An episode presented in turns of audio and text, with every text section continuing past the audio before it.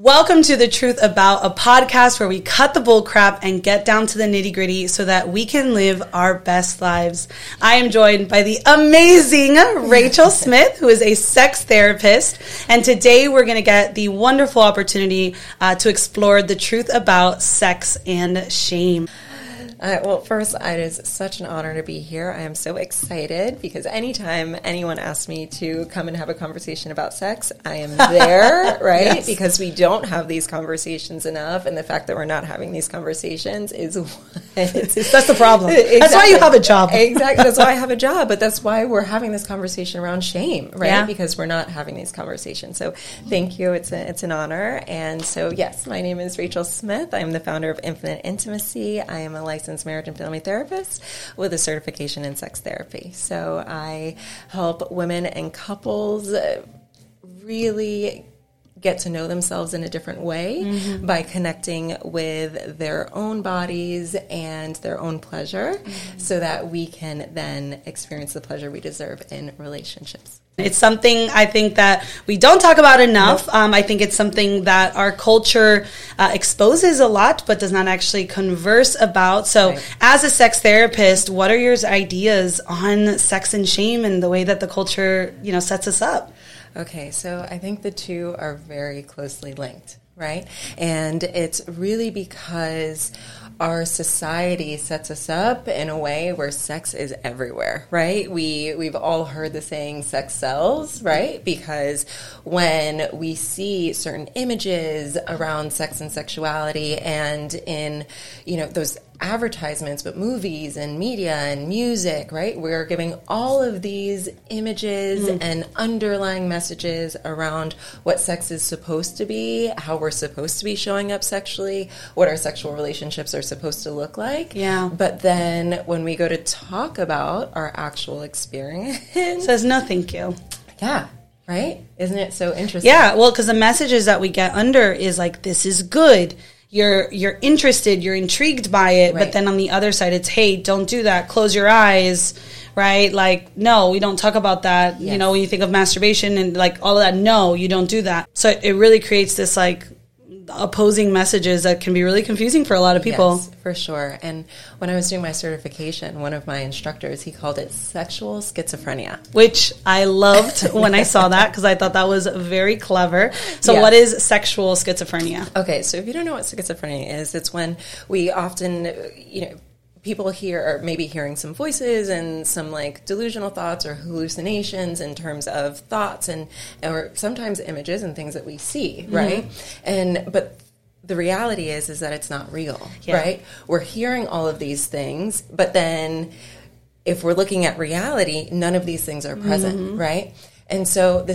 same thing happens with sex and the messages that we're getting, right? Yeah. These images, these messages of, you know, we have to look this way and we have to try this position and this is the best position mm-hmm. and all of those types of things, right? But then when it's actually practiced in yeah. real life, it is not real. Yeah, it's like it's, you know, asking to be quiet in yes. so many ways but then knowing that something's there and i think that's where like the schizophrenia part where it's like you know it's there but then reality is like no it's not no it's not you don't talk you're about not, that you yeah. don't do that but also know everything when you get there yes don't mess it up and you're don't. like it's kind of like the you know what i think of um, when they say the like don't think of an elephant Right. And then you're thinking about an elephant, and yeah. now you feel bad for thinking yeah, about an yeah, elephant because they told you thinking about elephants is really bad. For sure. That's and what it feels I like. I see this a lot with men with mm. performance anxieties. And so this idea that, you know, well, if men have lost an erection, right, then that's kind of the first thing on their mind going into their next mm. Sexual encounter. Mm. So it's like, don't think about losing the erection, don't think about losing the erection. But then, then it goes. And, yeah. And yeah. then the message that comes aside is, as a woman yeah. or, or, even on the other side because even if you know what, no matter who's in the bed when it seems as though arousal is down right they've lost their erection maybe you've dried up maybe something along those lines there's so much shame of like this person's not interested in me yep and there's like anatomy stuff that we're like, well, actually, hold on, let's have a conversation. Yes. But yet again, we're supposed to know all of those things. Exactly. We're supposed to be aware of how things are supposed to be, how to please your partner, yes. and uh, don't mess it up or they'll cheat on you. Because that's what I heard growing up. From I, I know in the yeah. Spanish culture, continuously. I had my mom's friends Mm-hmm. that were like, "Oh no, you need to dress up." No, no, no! Don't, don't lose. You know, don't let them lose interest. Don't, Yeah. you know, they're going to cheat on you, and you're like, "Well, I wasn't worried, but I guess now I am a little bit." And Right. it's so like rooted in there. So many mixed messages um, in that regard. for sure and i mean tied to this this duty right Mm-hmm. i mean the expectations that are placed on us sexually is really they're unrealistic, Mm. right? And then the problem is when we're given all of these images, all of these messages around what sex is supposed to be, right? And so then we have built up this expectation in our mind, Mm. right? And then and then when it comes to our real, our actual experience, Mm-hmm. and if our reality doesn't measure up to the images and expectations that are being placed to us, then we start to think, well, what's wrong, What's wrong with, with me? Right? Yeah. Am I broken? Am I defected in some way? Right? Mm-hmm. Yeah, yeah. We literally go into this shame space, right? Yeah. Because we are not. We feel we're not measuring up to what society is telling us we we should be, or what our partner is telling us we should be. That's And based on their expectation, too. Exactly, exactly. And even if our partner is not telling us anything, right? It's what we think our partner is thinking. Yeah. So when we look at shame, you know, going into that space, I guess it's important to first say what is shame, right? Because that some people might look at that in different ways and stuff. So Right. how would um, you describe shame in this context? So, whenever we talk about shame, I really I have to go back to research from Brene Brown, right? She did a lot of research. I love Well, myself some research. and and shame research is the foundation of her work, Yes. right? And so people know her for her work on vulnerability, right? But she has even said that she wouldn't be able to get to this place of vulnerability without researching shame, Yeah. right? And then when we talk about intimacy, Mm. we can't talk about intimacy without vulnerability, and then therefore, right? It all connects. they it all connects Yeah. right and so when brene brown talks about shame she talks about it in this idea of um, and this comes from her newest book um, atlas of Atlas, the heart yes. atlas of the heart and she talks about how shame is essentially falling short that it's placed in this category of this is the feeling that we experience when we are falling short in mm. some way, right? Mm. And then she makes this distinction between guilt and shame, where guilt is feeling badly about something that we did, mm-hmm. where shame is feeling badly about who we are. So Oh, this idea that is a powerful it- idea. It's defining, it's self-defining. Oh, and you know where it, it takes me in that regard is uh, the religious aspect and uh, being raised in the church for, for those that had that experience, no matter what church, really. A lot of religions have something to say about sex and, and what's appropriate and what's not. Yes. Um, it goes where we're attempting to put fear to bring guilt. Yep. Which ultimately is bringing shame, and I don't think that's the intention, but it's what's happening, and people are dealing with this idea of who they are versus what they did. Absolutely, Mm. absolutely, absolutely. And when we bring in religion, Mm. religion is really, I think, kind of the root around where we experience shame sexually.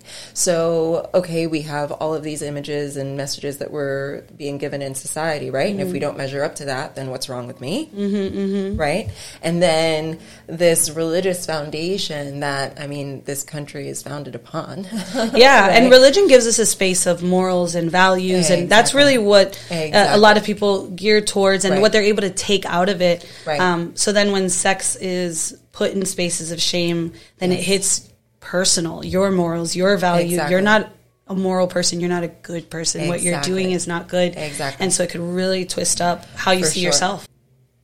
for women it's especially difficult right because for women if we even step into the sexual space or really step into our sexual being Mm-hmm. we are viewed as being a slut or a whore or promiscuous and Yep. you know that we um, you know are not allowed you know to have the same type of experiences that are often encouraged for men Or even desires. Like having a desire for sex Yes. uh, makes you look just weird. Like yeah. it's it's weird. You're supposed to always be available to initiate and to you know be sexy and be all these things. Um, mm-hmm. And I think they don't necessarily also consider the actual anatomies of of women and mm-hmm. men. And I th- I think those those things that influence us mm-hmm. are never considered. Right. It, it's like where did this idea come from that if a woman wants sex, it's seen badly. And we know, you know, patriarchy and pa- patriarchy and, you know, it being a very male dominated society. I mean, we yes. can get into that part, which is a totally different, totally different podcast for a different day it's not even that women are the only ones affected. Men are very affected by shame. Absolutely. Yeah. Absolutely. What do you normally see um, in therapy with shame and, and men and like how that influences them? So, men more so, it's around performance, mm. right? So, this idea that they are supposed to be rock hard, every time, mm-hmm. right? And God forbid they lose an erection, mm. right?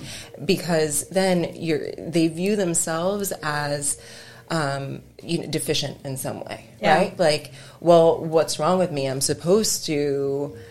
I'm supposed to want this all the time. Like I'm right. supposed to have because they do talk about men as like they're always horny, they always want it, give it to them when they want it, and if a guy's like, I actually really just want to have a snack and, and watch Love is Blind. Like, I was really interested in that. Like, what's wrong with him? Like, right. you know, what, what's going on here? This isn't sufficient in that way. And so it's like right. you have that, that idea that you have to always be on. So in the moment, for sure, don't finish. Right. Right. right like, yes. Well, you know, when it comes to performance, I think there's this expectation that men are supposed to know, right? Mm-hmm. They're supposed to know what turns a woman on, how to lead them to orgasm, and all of the responsibility has been placed on them, right? Yeah. And so that is problematic within itself, yeah. right? But if we look, if we base sex on this performance model, mm. right, then we are not going to be able to access the pleasure that is available, right? Because, because we're so busy in the game.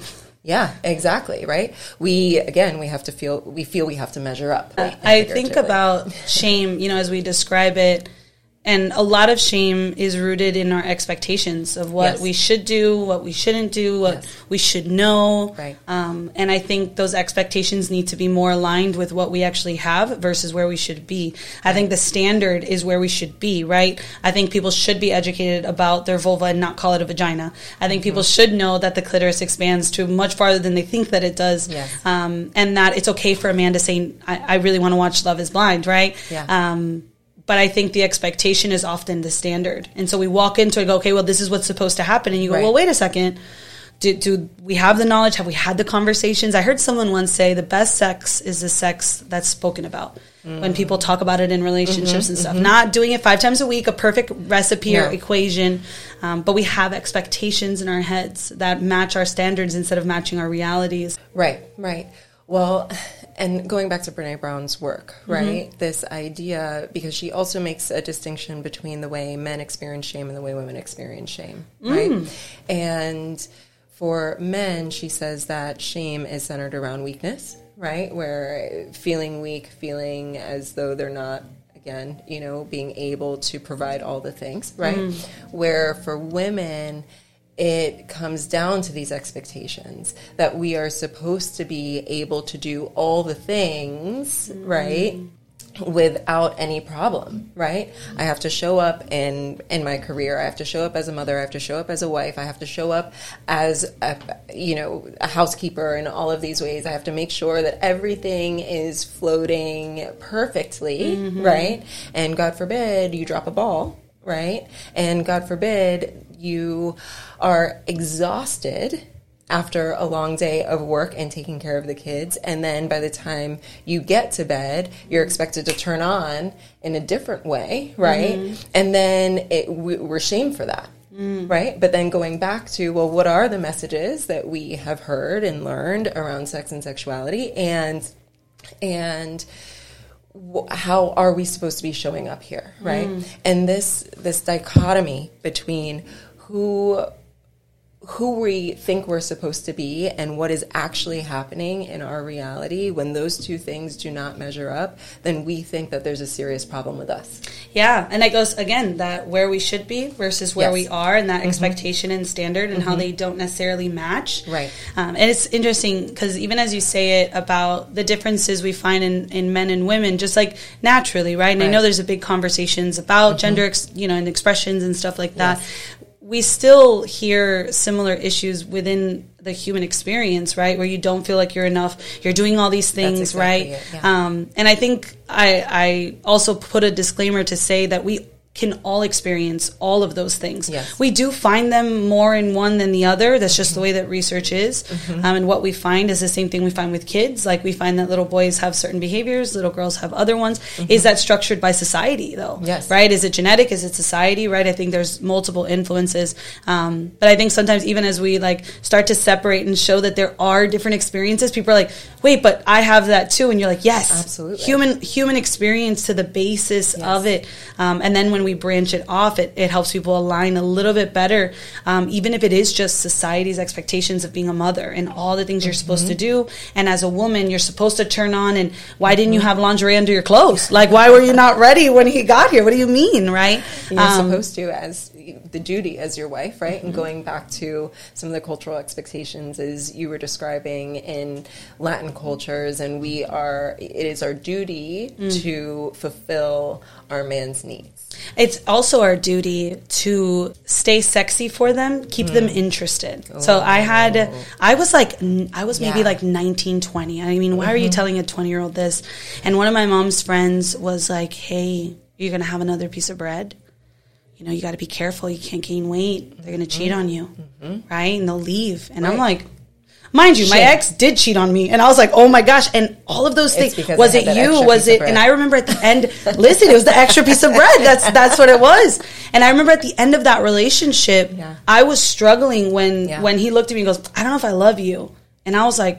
It's because I gained weight. It's because I did this. I changed all of it. Yes. Because I didn't really understand what was going on, and it was a him problem, not a me problem. I'm amazing. Um, but I, all of those things Yes. came back For sure. like don't do this lose weight i cut my hair Right. i did things differently But noticing there's something wrong with me. yeah Right. i was like there must be Exactly. and then he cheated so i was like Yeah. I'm not good enough. "I- i'm not good enough Right. i'm not pretty enough i wasn't Exactly. i wasn't you know Able to able to keep his, his needs, attention fulfill his needs um, and you know by the grace of the lord and therapy that left and Yes. Mm-hmm. and i was so grateful partly to have the experience so i could break that cycle right, Right. from my culture from my history Yes. when i got married my i love my mom but she changed. She was like, "Did you make him breakfast?" And I was like, "You have never taught us that. Like, what are you talking?" She's like, "Make sure you make him food. He has to stay." And I was like, "Wow, these things are rooted." Because my mom was single while I was Yes. like growing up, so I've never seen her with a guy. Um, and so they just stay these Yes. ideas, and I think the way we move through them is to acknowledge them. Yes. is to see them. Absolutely. Absolutely. Yeah, it's And the the not enoughs are the hardest hardest thing to take a look at, right? Because again, it's as you're describing these roots of where they're coming from Yeah. and and the belief system and how it impacts who we think we are, right? Yeah. And so, and again, back to Brene Brown, right? She says, Brene, if you're two- listening, listen. yeah, yeah, yeah, we love you, we love you over here. Just you can sit right here in between us. I know. But as she says, shame is driven by the not enoughs, Mm-hmm. right? And who do we think we are, right? And so this idea of, okay, as a woman, if I want to show up sexually, Mm. who do you think you are?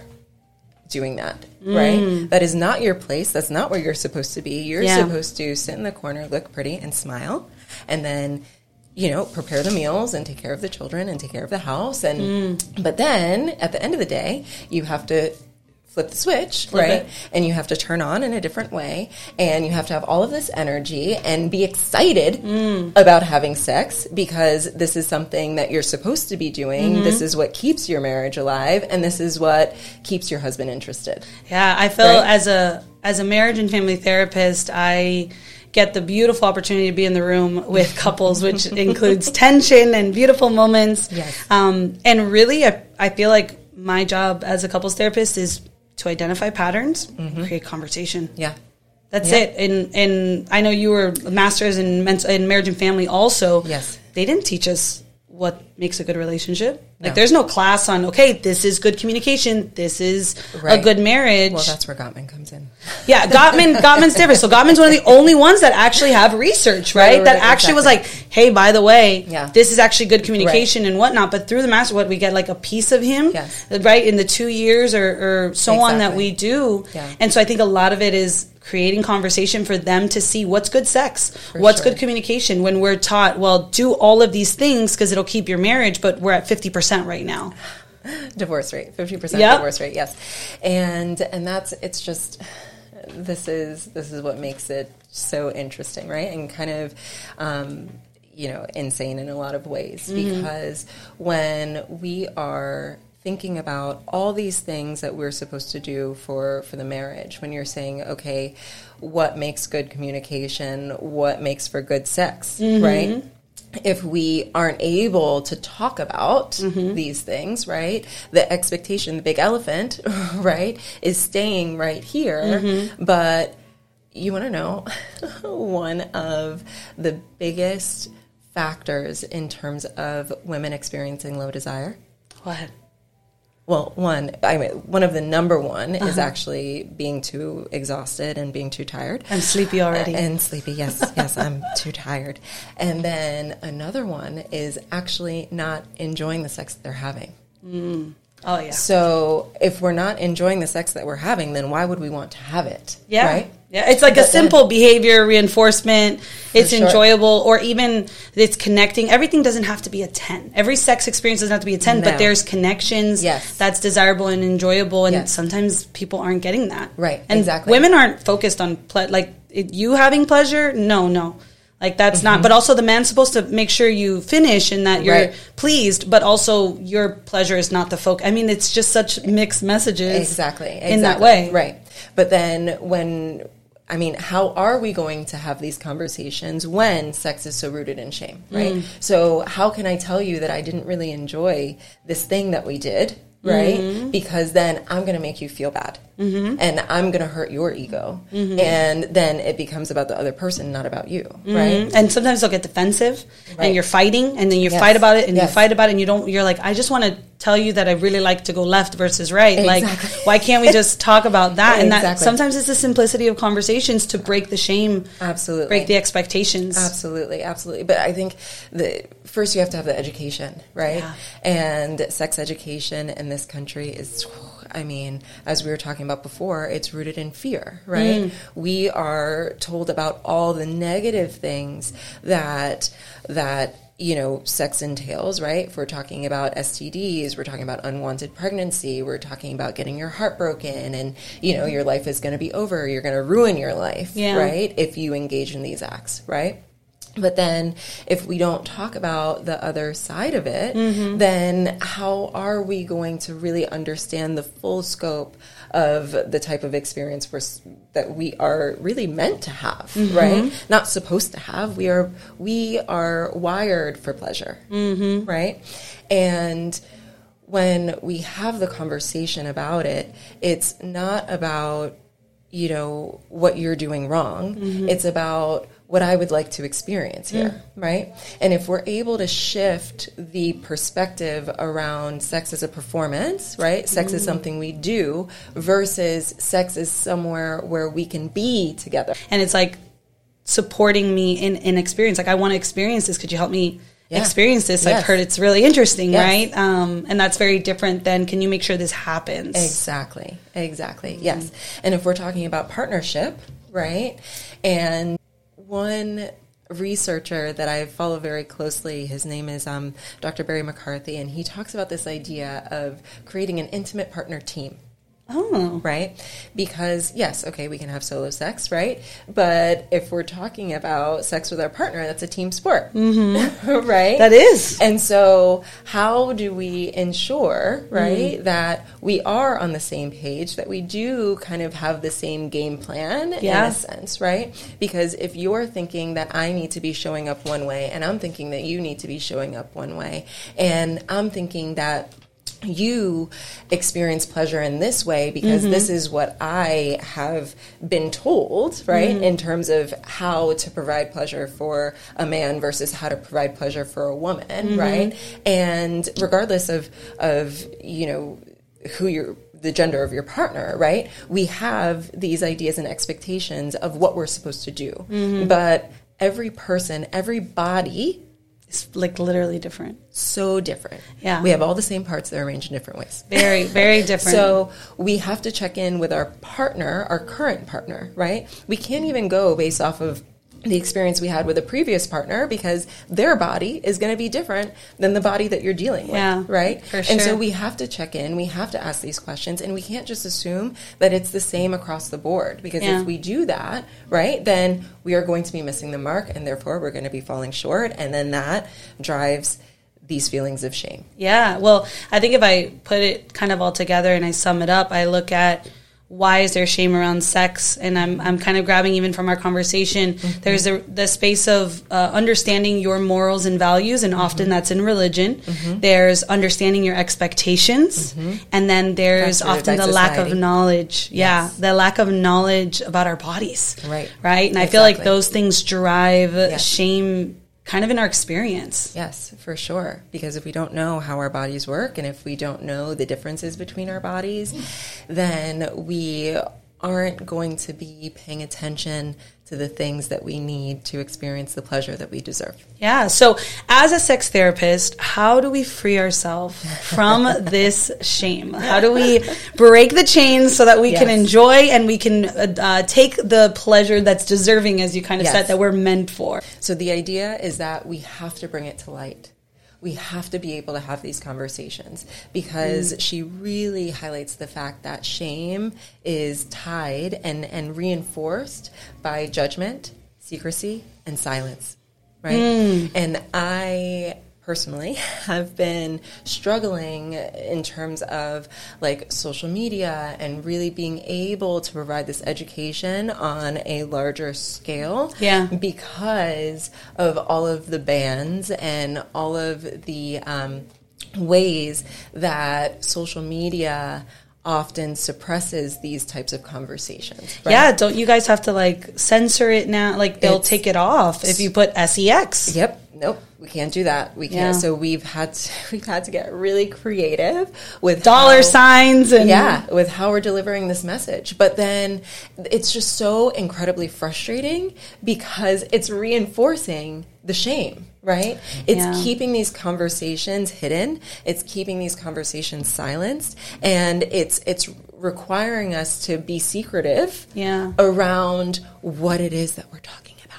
I go back to seeing these Instagram models and you know how the sex message, the silent one in the back end. Exactly, right. So sex is still being spoken about or being promoted. Displayed. It's just different. Right, It's not educational. Yes. It's that that silent Yes. message that's bringing us our sexual schizophrenia. Right, exactly. And so I love seeing women show off their Yeah. bodies and feeling confident in their bodies and not just one type of body, right?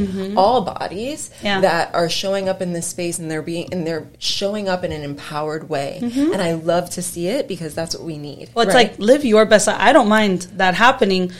It's hard to be in comparison to it, and you're like, hold on, this is different. This is education. I, this is important, Right. so that we don't look at that and feel shameful for not being certain ways because they look and say, oh well, you know, even Exactly. with like vulvas, they'll be Yes. like, oh my vulva doesn't look like that. I didn't learn until my twenties how many like the different ways that a vulva can look. Yes. or there's still adults that say vagina instead of vulva, and you're like, it's a vulva. Vagina Yeah. is the inner part. Yeah. Um, Yeah. And I think like that that's really difficult, especially for someone that might deviate off the norm. Absolutely. And social media is where we see a lot of things and we hear a lot of things and we learn. Yes. And so you're like, hey, if you're going to learn, at least learn it well. And so, if we're not able to bring these conversations to light, mm. then we will continue to feel shame, right?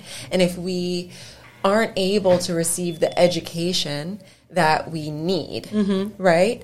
Then we will continue to question ourselves and what's wrong with us Yeah. right? And so being able to create a, uh, a for lack of better words, safe space, you know, within our relationships with our partner mm. to to be able to have these very raw and vulnerable conversations, right? Mm. But again, we can't do that. We can't be vulnerable if we don't feel safe to do so, right? Yeah. But then we often don't feel safe to do so because we feel that there's going to be a lot of judgment around this. So it's like a vicious again, cycle. Exactly. I was gonna, we're like we're feeding into this like negative feedback loop, right? It's yeah. like we can't.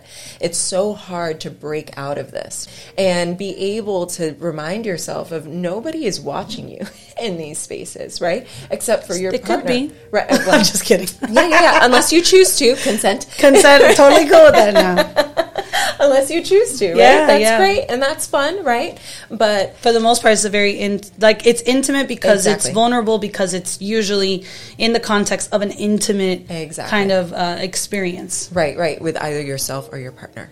You know what it makes right. me think of too, like couples that'll come and say, well, "I can't talk to my partner about this." They'll get super defensive. They'll get super this, and I'll say well, convert, then that means that sex is not what we're dealing with right now. We have bigger things that we need to we need to learn to communicate, yes. learn how to how to manage each other's defensiveness and and what horsemen's are coming out like yes. through our conversations and stuff like that. Um, and how do you deal with that? Right, going back to Gottman, and there's like a foundational piece that we need to go through because then in sex there's a lot of get, like guilt and shame mm-hmm. that we have to manage through, and so it's a harder, more vulnerable topic for sure. So you talk about how we free ourselves from shame is to create conversation, is to bring yes. out our worries and our difficulties out into the conversations with our partners. Yes. What if we don't have partners and mm-hmm. we still are feeling this shame and this guilt? What do we do then? Mm-hmm.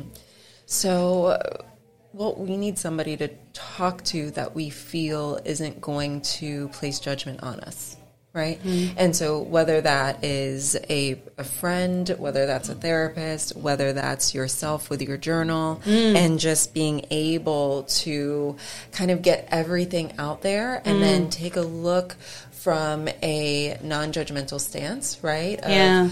Okay, these are. These are my experiences. These are the thoughts that I'm having around it. Where did these come from? right? Yeah. I think being able to take a look at where some of these ideas came from mm-hmm. is so important because then we can differentiate what's coming from us and what's coming from the outside world, right? Yeah. What's coming from society, what's coming from my religion, what's coming from my parents, what's coming from my culture, right? Like whose voice, and I talk about this all the time with my clients, whose voice am I hearing in my head, mm. right? Am I hearing my mom? Am I hearing my pastor? Am I hearing my grandma? Am I hearing my aunt? Am I hearing my ex boyfriend? Yeah. Right? Like, yeah. whose voice is this? Yeah. And if it's not coming from you, then we need to learn how to let that go. When I work with my couples around having these conversations, I I like to recommend a certain structure that mm-hmm. can be really helpful. You know, learning how to navigate certain conversations. Yeah. Right? I was presented with this concept of the sandwich. Okay. Yeah. Are you familiar with the sandwich? No, no, okay. I'm learning today. So the sandwich, it's kind of layering the conversation in a way where it can be a little bit more, uh, you know, especially if we're talking in the context of relationships, your partner might be able to receive it a little bit better. Right? Okay. So we are talking about three different layers here. The first layer we want to mention something that's positive about the sexual experience mm. or your sexual relationship, right? Okay. And so it's talking about, you know, hey, this thing that we did, I really love that. That really did that. For, it really turned me on, or I really found that exciting, or I really felt connected to you. That must feel like uncomfortable for certain people because we're so used to talking about what you don't like. Oh, you rejected me. Oh, you did this. Right. But how often do we actually talk about that? So for like people to be like, I don't know, because I'll be like, oh, what do you like about your partner? Like, I don't know, because you're just so focused on the negative, and it makes yeah, exactly. sense. Our bodies are supposed to focus on the negative to fix that, right? Like, okay, great experience, but this is what we have to fix because we're survivors, right? Right. But to be able to discuss that, one, that probably feels great as a partner, right, right. and then two, it might be a little uncomfortable to yeah. even say it, but it's such a great um, yeah. thing to highlight because you also want to encourage them to do it a little bit more. Right, right, right. And it's so interesting because as you're talking, um, going back to when you were describing how even the idea of pleasure is like, Yeah. you know, it makes me feel uncomfortable, right? Yeah. Because we are so conditioned to look at the negative and look at the things that we don't want, Yeah. right? But how often are we actually expressing the things that we do want, Mm. right? Because again, we're putting that that pressure and expectation and responsibility on our partner rather than taking responsibility for ourselves, Yeah. right? So that's one of the number one misconceptions when it comes to our sexual relationships, Mm-hmm. right? Is that our partner is responsible, right? Mm. When the reality is we are responsible for our pleasure. Yeah. We are responsible for helping ourselves achieve orgasm as well. Yes, if we're with a partner, our partner can help us in that process, right? But we need to know our bodies. We need to know our buttons. We need to know what turns us on and what turns us off, and we need to be able to communicate those things. Yeah. So we're going to the sandwich, right? Yeah. So the first layer, something that we like, love, or enjoy. So create conversation around that. yes, Okay. yes, right? So opening up the positive, right? Next layer is where we can address the things that maybe we didn't like so much. Hey, when you touch me here, ah, that made me feel a little uncomfortable, or this position actually didn't do anything for me, right? So then the last layer, we either offer a suggestion Mm-hmm. or we open it up for collaboration Okay. right? Rather than placing the responsibility and the pressure on our partner to figure it out, Yeah. we open it up. You know, I didn't I didn't really enjoy this position. Do you have any ideas Mm-hmm. on things that we can try next time, right? And so then you open up the conversation around it. So it doesn't feel like you did this wrong, so you need to go ahead and fix it. And that goes not just in sexual experiences, but also in the senses of rejection that come For too. And, and like, man, I just, Yes. I, I really feel, I know you're tired and all of this, but I'm really getting that sense of that disconnection. And I really enjoy spending time with you and being with you and being with you intimately. How can we work kind of through that and create space for us and stuff? And that's a very Exactly. Exactly. collaborative. One of the questions that I had down was to how do you help your partner through shame? And you said it really well uh, in regards to creating a safe space for them. That really sounds like that's the solution. And again, it goes back to conversations. Like I think conversations is the root. It's really all I do in, in therapy. It's just creating conversations and maintaining a safe space. Absolutely. It's also figuring out what does your partner need to feel safe because it's Yes. not always compliments. Right. It's not always staying quiet. Sometimes that's very triggering for people Right. and, and they feel like the abandonment stuff and stuff. It can it can go in so many directions, but safety is really personal. How we move from shame is to create dialogue and safe spaces to communicate Yes. openly. Then as a partner, the way I can help my partner is to create a safe space so that they can discuss Right. without feeling defensive, without feeling, you know, like a horrible person. Right. And when you're saying what your partner needs, right, they might need something different than what you need. Mm. Because shame is so tied to judgment that at least, at the very least, mm. it is trying not to make your partner feel as though a judgment is being made mm. for whatever it is that has happened. It's taking a look at yourself and and thinking, okay, where do I place judgment on mm. myself? That's a where do I place judgment on my partner? Because if I'm aware of the ways in which I place judgment and the ways in which my partner feels judged by me, right? Then I can manage those. Then I can better manage. That's those. awesome. Yeah, I think that's great. Um, I also, you know, am mindful at the fact that shame and guilt in regards to sexual experiences isn't just cultural stuff. It isn't just messages that we get or issues that we might have with our partner, but there's also trauma related stuff Yes. where they could also feel, um, you know, shame and guilt is if they've never experienced that type of trauma and stuff. That actually shame and guilt is a big part of it, not just anger, resentment, or frustration, or sadness or grief. Right. Um, so can you talk on that a little bit and really just giving us a space to acknowledge that space too in regards to shame and guilt to sex? Absolutely, absolutely. Well, again, it comes back to this idea of being broken in some way, right? And not being enough in some way. And I've I've absolutely seen this in my in my work around sexual trauma and then having those conversations with a partner and my client saying, "Well, I don't you know, I can I can tell my partner that that I've had sexual trauma, but I don't want to tell them who Mm. I've had this experience with, right? Whether it was a father, a stepfather, a grandfather, an uncle, Yeah. right? because especially if those people are still a part of their lives in some way, mm. then that that shame is so rooted into again how they view themselves and what they're worth mm. right? And so when we start opening up these conversations i mean we don't have to share everything right? There's a difference between secrecy and privacy. Yeah. There's a difference right?